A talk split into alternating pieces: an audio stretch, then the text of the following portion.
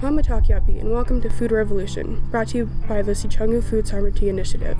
Every other week, we'll be bringing you stories of food sovereignty from community members and tribal food producers working to build a more just, equitable, and regenerative food system for our Sicangu Lakota Oyate, the Burnt Thigh Nation. Together, we're building a tribal sovereignty through food, and we've set a place at the table just for you. Join us and be part of the food revolution. Hey everyone, this is Mary with the Food Sovereignty Initiative. In today's episode, you'll be hearing an excerpt from a conversation with Corrine Sully, an Oak Creek community member, food sovereignty advocate, and the cook for the Oak Creek Elementary School. The conversation was recorded this past August during a tour of Corrine's home garden. Before COVID, Corrine led garden to cafeteria efforts and planting activities for kids at the Oak Creek School. In the summer months, she can be found giving away produce from her garden on Sunday afternoons in downtown Mission. Corrine is a lifelong gardener and, for those of you who listened to our previous episode, sister to Carmelita Sully, manager of the SGU Greenhouse. The complete conversation will be available Friday afternoon on our website, www.sicanguscdc.org, or you can listen on Spotify, Stitcher, Amazon Music, or Pocket Casts. time do you spend gardening?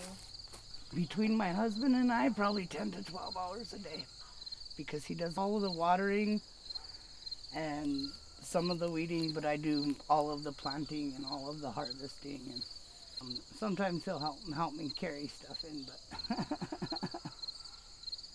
uh, yesterday I picked 30 pounds of tomato and probably 60 hot peppers. So this weekend it's salsa. I'd rather grow it and eat it, can it and eat it, and I give, you know, I give a lot of it away. Originally, we it was supposed to be a garden to salad bar kind of experiment with the kids.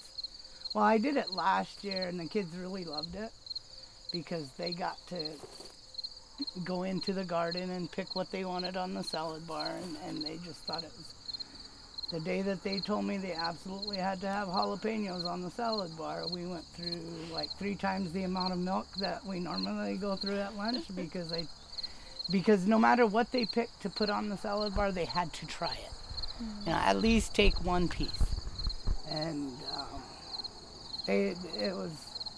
Uh, as a matter of fact, the last day we had school, um, I was planting flowers with them for for uh, Easter or Mother's Day or whatever. You know, we were gr- gonna be growing flowers, and then and then we never had school again. The most work is in the springtime when you're planting everything, and then then it's pretty much just walking around telling them how pretty they are, how how good their fruit is gonna taste. Do you keep a track of your harvest each year? I'm lucky if I keep track of what I planted where. I'll be honest with you. Obviously, since I have cantaloupe and with cucumbers, and so I come from a family of 15 kids. Um, our potato patch and corn patch was probably as big as my yard. So this this is nothing compared to the, the garden that we had as as children because we did can everything and we did eat, you know. And we did, you know, harvest cherries and plums and grapes and things like that. Oh yeah, did you see the wild grapes on my porch there? This is two grapevines coming out from underneath the here. Uh, three years ago I cut it totally back. Last year was my first really good grape. You can see where the the birds, the wild birds come and just try to get everything. But there are a lot of grapes. Oh, there's a nice batch of them. And you don't harvest wild grapes until after the first frost, because the first frost brings out the, the sweet, the, the natural sugars in them. But I am learning that uh, cooking with stevia is uh, you have to alter your recipes uh, quite a bit, especially, especially with your pectin. You have to add more pectin. Like for jams? Yeah, for jams and jellies, because I'm diabetic, so um, I don't I try not to do as much sugar as I used to. So, but I didn't even get any cherries or anything harvested this year. But I still have cherries and plums and and uh, buffalo berries in, in the freezer from last year. So, and then I also learned how to butcher a pig this year. oh, this is um. I can't remember. If it's, I think it's millet. And the chickens don't eat it. I take cracked corn and wild bird seed, bird feed, and I grind it together in my food processor, and that's what I feed my chickens because it's way cheaper than buying the chicken food that they tell you that your chickens need. Anyway, the, the chickens wouldn't eat it, so this is where I was pouring the, the waste. You know, I was pouring it around, and then these just came up. So the wild birds like to come and eat it. But yeah, I, I love spending time outdoors and I love growing things, so it's the perfect combination, right? Remember the starter plants you were giving away in the spring? I gave almost 450 plants away. I planted 600, but only like like 480 came to fruition. And then I had, you know, a few die on me, and then what I didn't give away, I planted in my garden. So, but yeah, I gave, you know, and like I said, even even if just one percent of them grew and and and uh, fed somebody, then I've I've done my my job. But yeah, a lot of people came and got them, and some people planted them before the frost, and ended up coming and getting more. and like, well, like my sister Christine, her her entire garden got wiped out by one of the storms that went through. so, so you know, thank goodness that uh, I my garden is as big as it is. She she came and got some cucumbers and made pickles and you know things like that. So. So can and dry. Are those the main types of preserving that you do for winter? And freeze. And And, freeze. freeze. yeah. Can dry and freeze. And tomatoes, I'll just wash them, core them, cut them in fourths, and put them in a bag and put them in the freezer. That. And when you put them in a soup or something, oh, it just tastes like a tomato almost straight from the garden. Oh wow. That's delicious. That's delicious. But because I have four um, four deer tags this year, I, I got drawn for the the rifle and the archery buck. So then you get a doe tag with each of those. So this year I'm I'm trying to dry and and can as much as possible to save the space in the freezer for for deer meat. So try to be as well, and then I'm gonna have to you know do the chickens eventually here too. Mm. They they're gonna taste good. That's all I can say is I can't wait to taste real chicken. It's been a while since I had a farm raised chicken. Do you get any eggs from them, or they're just for meat? Um, yeah, they're, they're they're layers. They haven't started laying yet. They probably won't start laying for about um probably a month or so. I do want to build use, using pellets build a build a little coop right out here for them.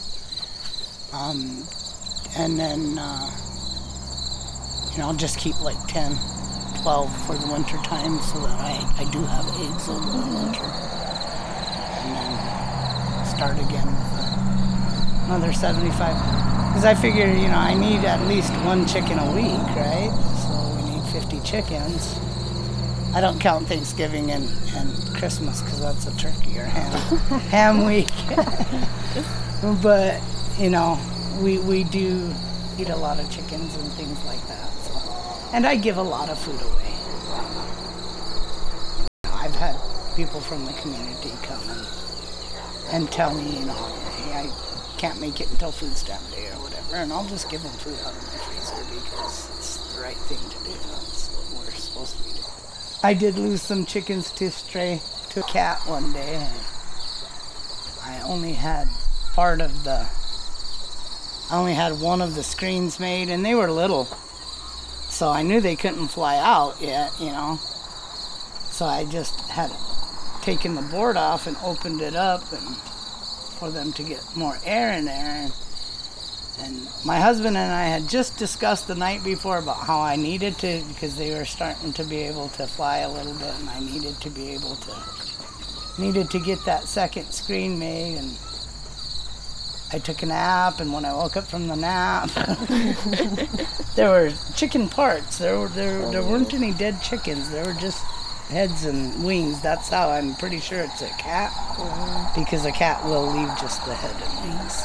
And, and that's just that's just part of, of raising animals. You know, you're gonna lose a few. So I did I did lose about ten chickens.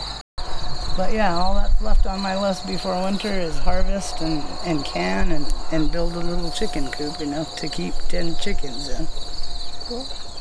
And then they have these old old lockers. They're, they're about this, uh, probably 10 inches by 10 inches by maybe a foot deep. And I'm going to use those for my nest. Because Nice. then I don't have to build a nest Yeah. all I have to do is build a roost on, on the on the front of them. Do you do um any prep for the winter for your garden to get it ready, or just worry No, about that in the spring? I, actu- actually I just let everything die off, and then over the winter time it'll it'll you know it'll compost as much as possible, and in the springtime is when I go through and I pull all the pull all the dead growth out and start working my soil. And I do I do do tilling. Um, I know a lot of people say don't till, but like where I already tilled, I won't till again but I'll till another spot to grow something next year in, in a different spot. Eventually, I don't want to mow at all.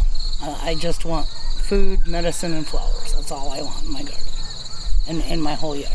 And chickens. and you don't have to mow a chicken yard, trust me. They, they keep it down very well. But that's it. That's old Miss Sully's farm. You've been listening to Food Revolution with the Sicangu Food Sovereignty Initiative. Don't forget to follow us on Facebook at Sicangu Community Development Corporation, Instagram at Sicangu CDC, and check out our website at www.sicangucdc.org, where we post weekly blog posts on Wednesday mornings.